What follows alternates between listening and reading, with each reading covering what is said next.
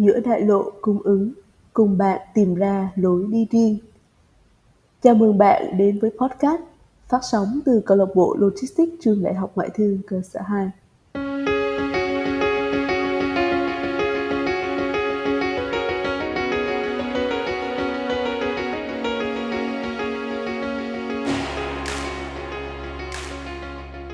Chào mừng mọi người đã đến với mùa 1 của podcast giữa đại lộ cung ứng phát sóng từ câu lạc bộ Logistics FTU 2.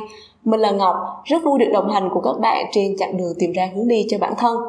Nếu ở các số trước chúng ta đã có dịp tìm hiểu về quản trị chuỗi cung ứng trong FMCG và F&B thì ngày hôm nay mình sẽ đem đến với các bạn về quản trị chuỗi cung ứng trong một lĩnh vực hoàn toàn mới nhưng cũng không kém phần thú vị và hấp dẫn. Đối với mọi người đó là lĩnh vực gì?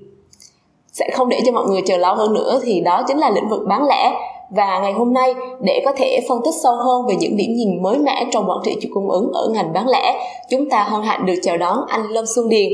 Anh Điền hiện đang là Head of Logistics của Sài Gòn Co-op. À, em chào anh Điền ạ. Không biết là anh có thể à, gửi một chút lời chào và lời đích giới thiệu đôi nét về mình cho các bạn thính giả ngày hôm nay được không ạ? Chào tất cả các bạn. À, như bạn Ngọc cũng giới thiệu, à, chắc là mình cũng giới thiệu ngắn thôi, ngắn gọn để cho các bạn à, mình là Lâm Xuân Điền hiện giờ là Head of Logistics của Sài Gòn Co-op. À, mình đã làm tại Sài Gòn Co-op hơn 18 năm và cũng đã trải qua rất là nhiều các công việc tại à, đơn vị bán lẻ Sài Gòn Co-op. Sài Gòn Co-op là một trong những đơn vị à, bán lẻ hàng đầu của à, Việt Nam và trong top 500 nhà bán lẻ hàng đầu của châu Á Thái Bình Dương và sở hữu rất là nhiều kinh xếp về bán lẻ tại Việt Nam và đặc biệt thì trong ngành logistics của bán lẻ đây là một trong những cái ngành à, rất là sôi động cập nhật rất là nhiều những xu hướng mới à, đặc biệt là những cái công nghệ mới trong vận hành của ngành logistics.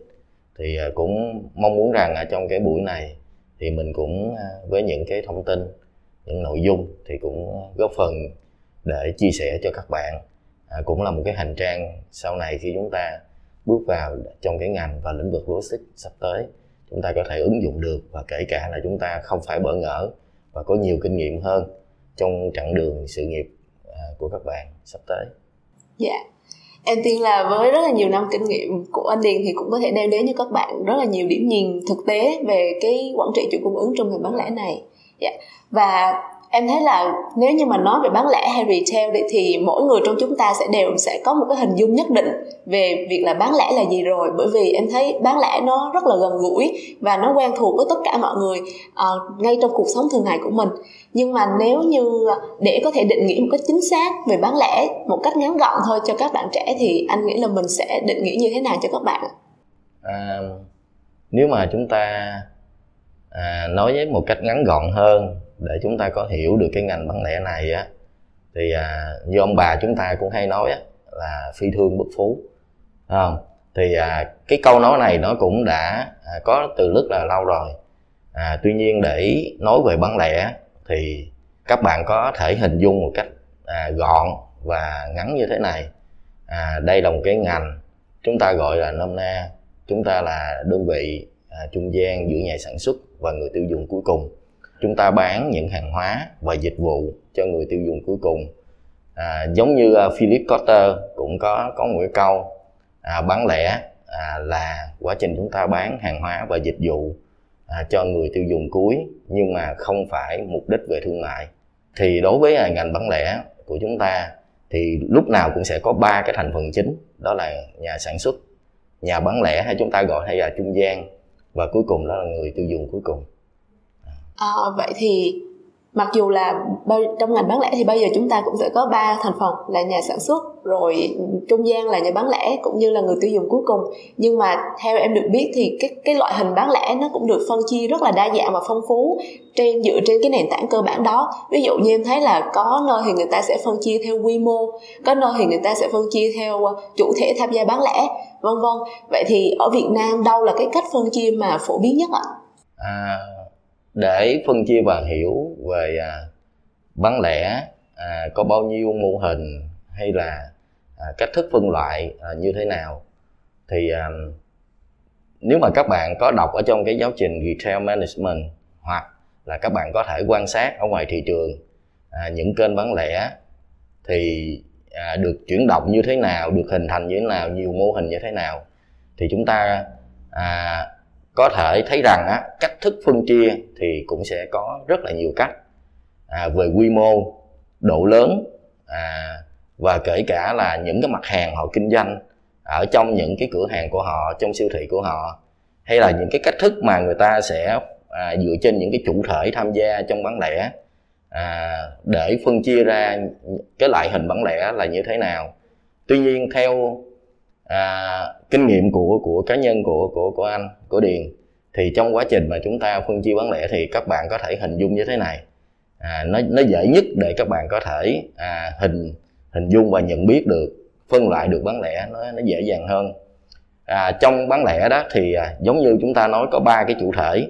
Thì à, nhà sản xuất nhà trung gian hay nhà bán lẻ và người tiêu dùng cuối cùng. Thì cuối cùng là người bán lẻ họ sẽ đến những cái nơi để họ mua những cái sản phẩm theo nhu cầu của họ hoặc là họ mua những cái dịch vụ hoặc là trải nghiệm những cái dịch vụ đó. Thì à, trong thị trường bán lẻ người ta sẽ có cái bán lẻ truyền thống bán lẻ hiện đại hoặc là cách thức phân chia nữa. Đó là giống như điền nói ban đầu là độ lớn rồi các quy mô này nọ vân vân. Tuy nhiên đó là chúng ta sẽ có là bán hàng à, bán lẻ tại cửa hàng là một cái hình thức chúng ta cũng có thể là dễ dàng nhìn nhận nhất. Tuy nhiên bán lẻ tại cửa hàng thì chúng ta sẽ thấy à quy mô của cửa hàng đó lớn nhỏ như thế nào cửa hàng tiện lợi là như thế nào vân vân. Cái thứ hai nữa đó là cửa hàng chuyên danh à, cửa hàng chuyên danh là bán một hoặc hai những sản phẩm đặc biệt nào đó. Ví dụ như chúng ta sẽ thấy những cái cửa hàng bán chuyên về rượu về bia về sữa hoặc là những sản phẩm của à, trẻ em của bé vân vân. Cái thứ hai đó là những cái hình thức cái thứ ba đó là cái mô hình là bán trên à, thông qua internet qua những cái kênh à, như tv vân vân à, hay tổng đài điện thoại vân vân. Đó là cái hình thức mà chúng ta cũng sẽ thấy là cái phân loại thứ ba. Cái thứ tư nữa là cách thức này ở một số cái quốc gia à, thường á, là chúng ta thấy những quốc gia cũng khá lâu đời trong cái ngành bán lẻ. Ví dụ như người ta nói cái từ đó là bán lẻ qua những cái kênh bưu chính viễn thông này nọ vân vân. Có nghĩa là qua những cái tờ rơi những brochure được phát tới những hộ gia đình và họ cần thì họ sẽ bắt điện thoại à, qua tổng đài họ gọi thì sẽ được gửi cái hàng hóa đó đến tay cho người tiêu dùng. Cái thứ năm nữa mà chúng ta cũng thấy đó là cái thương mại điện tử. Vào những năm tại Việt Nam chúng ta chúng ta cũng thấy vào 2018 19 chúng ta cũng là cái sự phát triển rất là nhiều của thương mại điện tử với những ông lớn bước vào cái cái cuộc à, cuộc chơi này. À, và hình thành rất là nhiều cái lựa chọn cho người tiêu dùng. À, thì cái thương mại điện tử đặc biệt nữa là cái mùa covid vừa rồi 2021 các bạn cũng đã thấy à, bán qua website bán qua app thậm chí vào nhiều dịch vụ giao nhận cũng được lên và đưa lên vào cái chuyện là bán hàng phục vụ cho người tiêu dùng đặc biệt là cái e-grocery. Và cái thứ sáu nữa chúng ta cũng hay thấy đó là bán thông qua những cái à, máy tự động vân vân. Thì cái thị trường này thì chúng ta cũng thấy ở những quốc gia tiên tiến cũng đã có ví dụ như Nhật Bản, Hàn Quốc hay thậm chí Mỹ. Đặc biệt ở Việt Nam chúng ta cũng đã có nhiều cái mô hình này và rất là thuận lợi đặt ở những cái trạm xe bus hay là tàu điện ngầm vân vân. Thì vô hình chung chúng ta sẽ thấy rằng cái cách thức à, bán hàng đó cũng là một cách mà giúp cho các bạn được nhìn nhận hơn về cái mô hình bán lẻ của chúng ta phân loại như thế nào. Thì à, gọn trong cái cái cái thời gian đó thì anh có thể phân loại sáu loại đó cho các bạn có thể hình dung. Em thấy là mặc dù là mình nói á, thì là chỉ có ba chủ thể thôi là nhà sản xuất rồi người trung gian rồi người tiêu dùng cuối cùng. Nhưng mà khi phân tích sâu hơn về các loại hình thì nó lại rất là đa dạng và phong phú. Theo mình nhìn theo quy mô thì cũng có nhiều loại rồi mình nhìn theo à, việc là người ta người khách hàng người ta mua cái sản phẩm đó ở đâu tại cửa hàng hay là thông qua bưu chính hay là người ta mua online thì cũng đã tạo ra rất là nhiều cái cái rẽ nhánh cho cái phần cái ngành bán lẻ này vậy thì vậy nên là em cảm thấy rất là háo hức để hỏi anh thêm sâu hơn về cái việc là chúng ta sẽ tổ chức cái quản trị chuỗi cung ứng trong ngành này như thế nào. Như anh đã nói thì mình có ba chủ thể chính trong bất kỳ một cái quản trị của cái chuỗi cung ứng của hàng hóa nào trong ngành bán lẻ, đó là nhà sản xuất, rồi nhà bán lẻ hay còn gọi là người trung gian, và cuối cùng là người tiêu dùng, người tiêu dùng sản phẩm đó. Vậy thì trước tiên em nghĩ là chúng ta sẽ phân tích về mắt xích giữa nhà cung cấp hay là gọi là nhà sản xuất và người trung gian là nhà bán lẻ giữa uh, supplier và retailer. Thì theo như em quan sát và tìm hiểu thì em thấy là thành phố Hồ Chí Minh là một trong những thị trường sôi động và phức tạp nhất trong các thị trường ở Việt Nam. Bởi vì là ở đây thì chúng ta có số lượng dân cư rất là đông rồi tầng lớp các dân cư phân lớp cũng rất là đa dạng. Rồi bên cạnh đó thì mật độ dân số cũng nhiều rồi sản lượng người ta tiêu thụ cũng lớn nữa. Thì không biết là với một cái thị trường nó sôi động và nó phức tạp như vậy thì Sài Gòn Co-op đã uh, tổ chức và vận hành cái supply network design của mình như thế nào để có thể tạo được vị thế cạnh tranh cho mình cũng như là tối ưu được chi phí à, câu hỏi này à, à, tương đối là nó, nó hay và nó tương đối là rộng.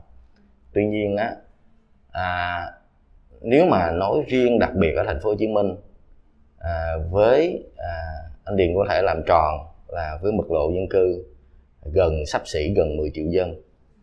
À, thì à, tại thành phố Hồ Chí Minh cũng có rất là nhiều các mô hình bán lẻ à, như hồi nãy anh cũng có chia sẻ. Và rất là nhiều thương hiệu bán lẻ nữa. À, vì sao? Vì à, tất cả à, những cái thay đổi đặc biệt là nền kinh tế của Việt Nam à, về đóng góp về ngân sách về kinh tế phát triển này nọ vân vân thì thành phố Hồ Chí Minh vẫn được à, được là một trong những thành phố lớn nhất của Việt Nam tới thời điểm này. À, xung quanh thành phố Hồ Chí Minh thì à, chúng ta hay nói là cái tam giác kinh tế có Bà Rịa Vũng Tàu ha, rồi chúng ta có Đồng Nai ha, chúng ta có Bình Dương vân vân.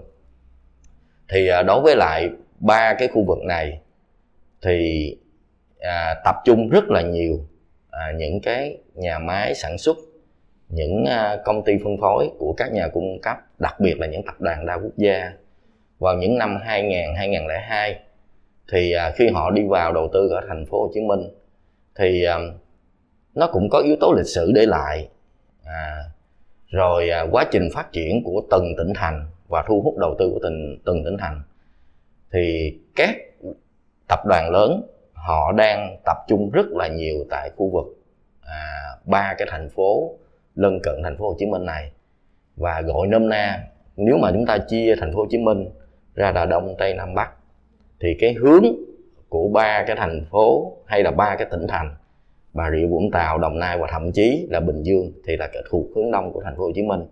Thì các tập đoàn lớn họ đều đang đầu tư những nhà máy xí nghiệp rồi những cái kho bãi của họ tại cái hướng đông này. À, để làm chi? Để cuối cùng đó là phân phối và kể cả là cung cấp hàng hóa dịch vụ cho thành phố Hồ Chí Minh. Và đặc biệt là họ có thể cung cấp cho những tỉnh thành của họ và thành phố Hồ Chí Minh là vẫn là cái cái cái trọng tâm. Cái hướng tây của thành phố Hồ Chí Minh thì chúng ta thấy giáp ranh những cái tỉnh như Long An rồi à, Tiền Giang này nọ vân vân.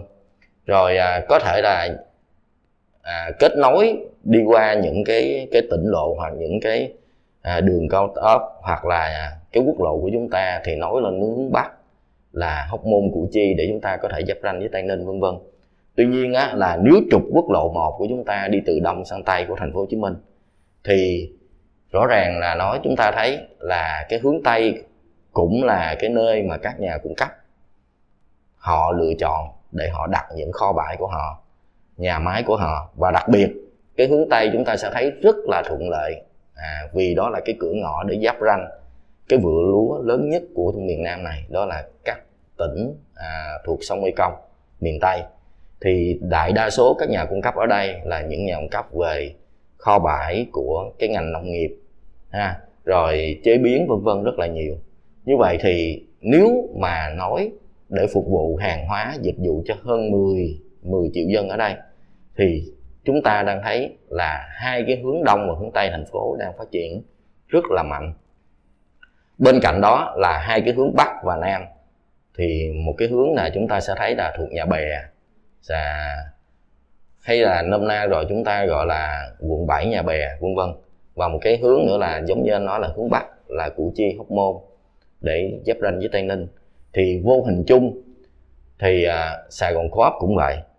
Thì à, với sở hữu rất là nhiều kinh xếp bán lẻ và đa dạng thì à, chúng ta có thể thấy là sàn cấp có tổng cộng là mô hình là hypermarket với cái thương hiệu là Copetra Supermarket với thương hiệu là Coopmart à, mô hình là Coop Food là cửa hàng chuyên về thực phẩm. À, mô hình về Coop Smile về bách hóa hiện đại hay là Cheers về cửa hàng tiện lợi. Và một cái mô hình nữa đó là Fire Life là cửa hình cao cấp hơn. Thì chúng ta thấy có 6 cái concept lớn đó đều đang tập trung ở thành phố Hồ Chí Minh. Và đặc biệt nữa là trong cái mùa dịch Covid vừa rồi, cái thương mại điện tử hay e-grocery của sàn cóp cũng phát triển và cũng nhắm chủ lực vào thành phố Hồ Chí Minh này. Thì đối với lại các nhà bán lẻ khác, chúng ta cũng thấy họ cũng lựa chọn thành phố Hồ Chí Minh là cái nơi phát triển và vẫn là cái nơi đóng góp dân số nhiều nhất của họ và cung ứng dịch vụ hàng hóa lớn nhất của họ. Thì tổ chức về logistics tại thành phố Hồ Chí Minh này nó khá là đặc biệt và à, đặc thù hơn so với một số cái tỉnh thành khác. Vì á, là chúng ta thấy rõ ràng là logistics để đi vào thành phố Hồ Chí Minh thì chúng ta thấy mật độ xe cộ rất là lớn. Rồi à, đất đai này nọ vân vân để kiếm được những cái quỹ đất để đầu tư những hệ thống kho cũng là một cái thách thức. Thời gian để vận chuyển vào những cái cung đường gọi là đầu giờ sáng hay là cuối giờ chiều những cái giờ tan tầm cũng rất là khó. Thì nhà nước chúng ta cũng đã có những cái giờ cấm đối với những xe tải trong quá trình giao hàng vào thành phố Hồ Chí Minh. Đó cũng là một cái thách thức rất lớn.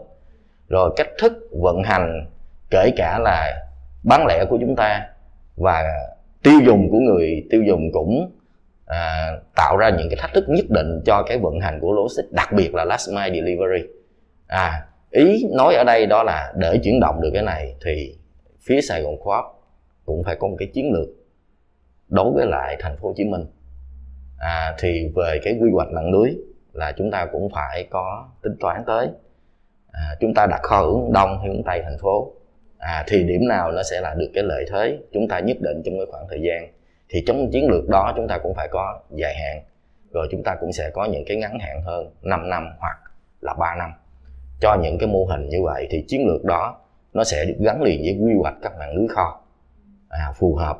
Và trong một cái bán kính nhất định để chúng ta có thể phục vụ những cái cửa hàng. Và chúng ta tổ chức được cái giao nhận như thế nào nó phù hợp trong những cái giờ cấm của thành phố. Rồi chúng ta phải tổ chức cái vận hành của nhà kho à vận hành của nhà kho. Đặc biệt nữa là hơn 10 triệu dân. Tuy nhiên trong cái ngành bán lẻ chúng ta hay nói à, nó có ba cái phần chi phí mà cực kỳ quan trọng. À, trong cái logistics đó mà nếu mà chúng ta để ý nó sẽ có là 3.0, 4.0 và 5.0 nhưng mà anh nói trước cái phần 3.0 ha trước. Cái 3.0 ở đây đó là cái gì? Đó là trong cái bán lẻ thì ba cái chi phí lớn nhất nhân sự vận hành và logistics. Thì logistics là một trong ba cái chi phí quan trọng của hệ thống bán lẻ và đâu đó nó chiếm hơn 40% phần chi phí. Và cái 5.0 đó là cái tỷ trọng chi phí trên doanh thu. À thì để quyết định nó hình hiệu quả trong cái vận hành logistics thì thường người ta nói là ba bốn năm. ba bốn năm là như vậy. Thì riêng đối với lại cái phần chi phí logistics thì chúng ta phải tính toán trên cái phần hiệu quả. Thì trong đó nó có cái phần chi phí hiệu quả vận hành nhà kho. Rồi tổ chức cái vận chuyển của chúng ta như thế nào trong thành phố Hồ Chí Minh này. Sau khi kết nối và giao hàng đến các điểm bán vậy chúng ta tổ chức giao hàng đến người tiêu dùng là như thế nào? Thì cách thức chúng ta đối với last mile delivery tổ chức như thế nào? À, để làm chi? Để chúng ta kết nối các chuỗi à, cung ứng của chúng ta lại chuỗi giá trị của chúng ta lại à, để chúng ta có thể làm và vận hành một cái chuỗi à, vận hành logistics một cách tối ưu và hiệu quả nhất. À, đối với lại tổ chức này thì nó sẽ bó gọn trong cái vận hành của phía Sài Gòn Co-op thôi. Tuy nhiên để cho các nhà cung cấp thì chúng ta còn phải tổ chức những cái hệ thống thu mua à, tại các tỉnh thành. À, thì đối với lại cái thị trường hơn 10 triệu dân này thì cái công tác thu mua cũng đóng một cái vai trò cực kỳ quan trọng. À, bên cạnh cái chuyện là hệ thống về logistics kho bãi vận chuyển. Thì đối với lại sàn cấp thì cách thức chúng ta lựa chọn nhà cung cấp thì chúng tôi có những cái quy định à, đặc biệt à, trong cái công tác thu mua. Đối với hàng rau củ quả thì cũng có những cái cách hợp tác về mặt lâu dài và chiến lược đối với lại người nông dân. À, và có những cái tiêu chuẩn được hướng dẫn như à, các bạn cũng thấy là cái quy chuẩn Việt Ráp cũng được phối hợp với người nông dân kiểm soát từ lúc gieo trồng cho đến người tiêu dùng cuối cùng. À, những tiêu chuẩn liên quan đến hàng hóa được mua vào tại hệ thống Sài Gòn Co-op rồi thông qua những cái vấn đề là hàng hóa được nhập vào các tổng kho tại các điểm bán có những quy chuẩn kiểm soát rất ra về chất lượng sản phẩm và trưng bày bán ra phục vụ cho người tiêu dùng. Thì cách thức này được tổ chức nguyên một cái chuỗi cung ứng phối hợp nhịp nhàng và hiệu quả thì cái đó là một số cái chia sẻ với cho các bạn. Dạ. em thấy là anh nói là ở ở thành phố Hồ Chí Minh á, thì chúng ta có cái tam giác đó là các cái tỉnh như là Vũng Tàu, Bình Dương, Đồng Nai là những tỉnh mà tập trung rất là nhiều những cái công ty uh, đa quốc gia. Và nếu mà nói về công ty đa quốc gia thì em thấy có rất là nhiều thương hiệu lớn người ta có nhà máy sản xuất ở các cái tỉnh này. Vậy thì bên cạnh đó thì đó là ở phía đông còn anh nói là ở phía tây thì cũng ờ, là một cái nơi mà có thể một cái nơi mà vốn dĩ là đã cung cấp cho cho cho cho cho nước mình một cái sản lượng nông nghiệp rất là lớn gần gần như là chủ lực về nông nghiệp uh, cho Việt Nam. Vậy thì vậy thì với Sài Gòn Co-op những cái nhà sản xuất những cái nhà cung cấp mà ở khu vực uh, thành phố Hồ Chí Minh và các tỉnh lân cận hay mình gọi là khu vực phía Nam thì có phải là những nhà những nhà cung cấp chủ lực cho Sài Gòn Co-op nói chung không chỉ ở thị trường Hồ Chí Minh mà cho tất cả các thị trường trên khắp Việt Nam không ạ? À, ý bà Ngọc nói là hướng Nam hay là hướng Bắc hay là sao? Ý em ở đây là uh, các cái nhà cung cấp ở khu vực phía Nam uh, cung cấp cho mình thì liệu họ có phải là những nhà cung cấp chủ lực à, cho Sài Gòn Co-op nói chung luôn chứ không chỉ là ở thị trường Hồ Chí Minh. À, nói về hệ thống Sài Gòn Co-op thì à, đã có cái lịch sử hơn 30 năm thành lập rồi thì à, cái công tác thu mua và hợp tác với lại các nhà cung cấp và đặc biệt là nhà những nhà cung cấp là à, tổ chức mua tận nơi à, và tận gốc. Thì à, đối với những tập đoàn lớn đa quốc gia thì à, như mình nói là khu vực phía nam trọng điểm vẫn là thành phố Hồ Chí Minh. Thì vào những cái năm đầu tiên khi họ vào á thì họ cũng nhắm tới thành phố Hồ Chí Minh là cái thị trường trọng điểm của họ nên các nhà máy xí nghiệp trạm phân phối kể cả kho bãi của họ cũng đều đặt ở gần hoặc là ở trong thành phố Hồ Chí Minh. Thì à, đối với lại những cái tập đoàn lớn như Unilever hay B&G, Coca-Cola hay là à, uh, Buffett, Venme vân vân rất là nhiều Kindle này nọ vân vân thấy rõ ràng là đại đa số họ đều đang đặt ở thành phố Hồ Chí Minh hoặc những cái tỉnh thành lân cận như Bình Dương hay Đồng Nai thậm chí là Vũng Tàu vân vân hay thậm chí là những cái khu công nghiệp ở hướng tây của thành phố Hồ Chí Minh. Thì đây cũng là một trong những nhà cung cấp mạnh và lớn, và cũng đều cung cấp cho thành phố Hồ Chí Minh và những tỉnh thành khác, không chỉ riêng thành phố Hồ Chí Minh không. Và ở những cái tỉnh thành khác như Hà Nội hay ở những cái tỉnh thành miền Trung thì họ cũng đều có những cái trạm phân phối, những kho bãi của họ tập kết để họ cung cấp thị trường. Nhưng đây cũng là thị trường chủ lực của họ tại thành phố Hồ Chí Minh và nhà máy xí nghiệp của họ đều đặt ở cái khu vực hướng Nam này vậy là em thấy được là cái supply network design nó đóng một cái vai trò rất là quan trọng. Đặc biệt là trong cái việc mình phải tối ưu hóa cái chi phí logistics một trong những chi phí mà nó chiếm một phần trăm rất là nhiều trong cái việc vận hành chuỗi cung ứng trên bán lẻ. Yeah. À, và em thấy là với những cái chia sẻ rất là thực tế và bổ ích từ anh về supply network design thì em có cho mình rất là nhiều cái điểm nhìn mới mẻ về quản trị chuỗi cung ứng, đặc biệt là cái mắt xích giữa supplier và retailer như thế nào. Nghe xong những cái phân tích về supply network design thì em cũng ờ, rất là tò mò và hứng thú với cái mắt xích còn, nửa mắt xích còn lại là giữa retailer và end user thì như thế nào. Không biết là các bạn ở đây có tò mò và háo hức giống như mình không?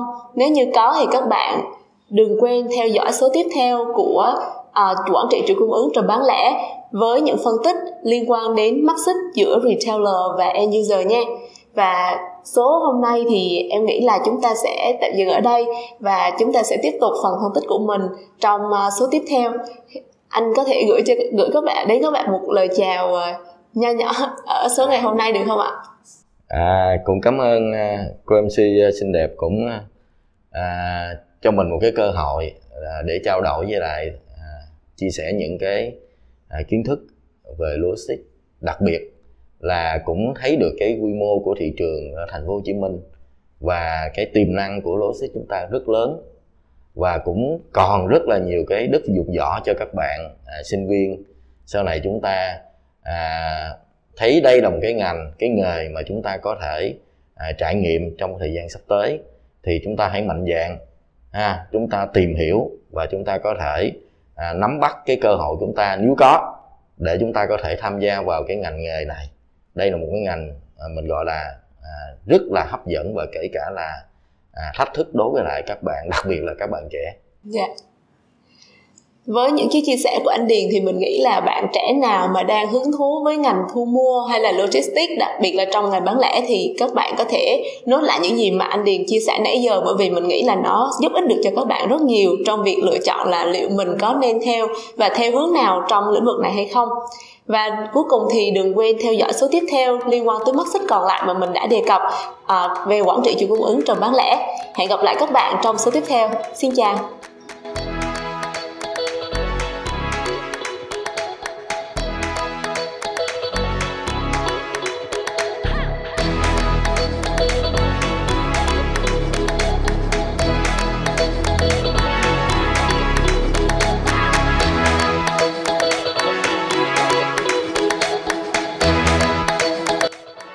Cùng đồng hành với mình trên chặng đường tìm ra hướng rẽ giữa đại lượng cung ứng rộng lớn vào thứ sáu hàng tuần trên fanpage và LinkedIn của câu lạc bộ Logistics FPU2 hoặc YouTube và các nền tảng âm thanh trực tuyến của podcast giữa đại lượng cung ứng.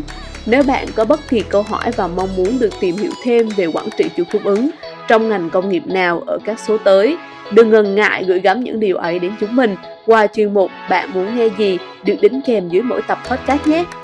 Chúc mọi người một ngày thật vui vẻ và tràn đầy năng lượng. Đừng quên chúng ta có hẹn vào thứ sáu tuần sau.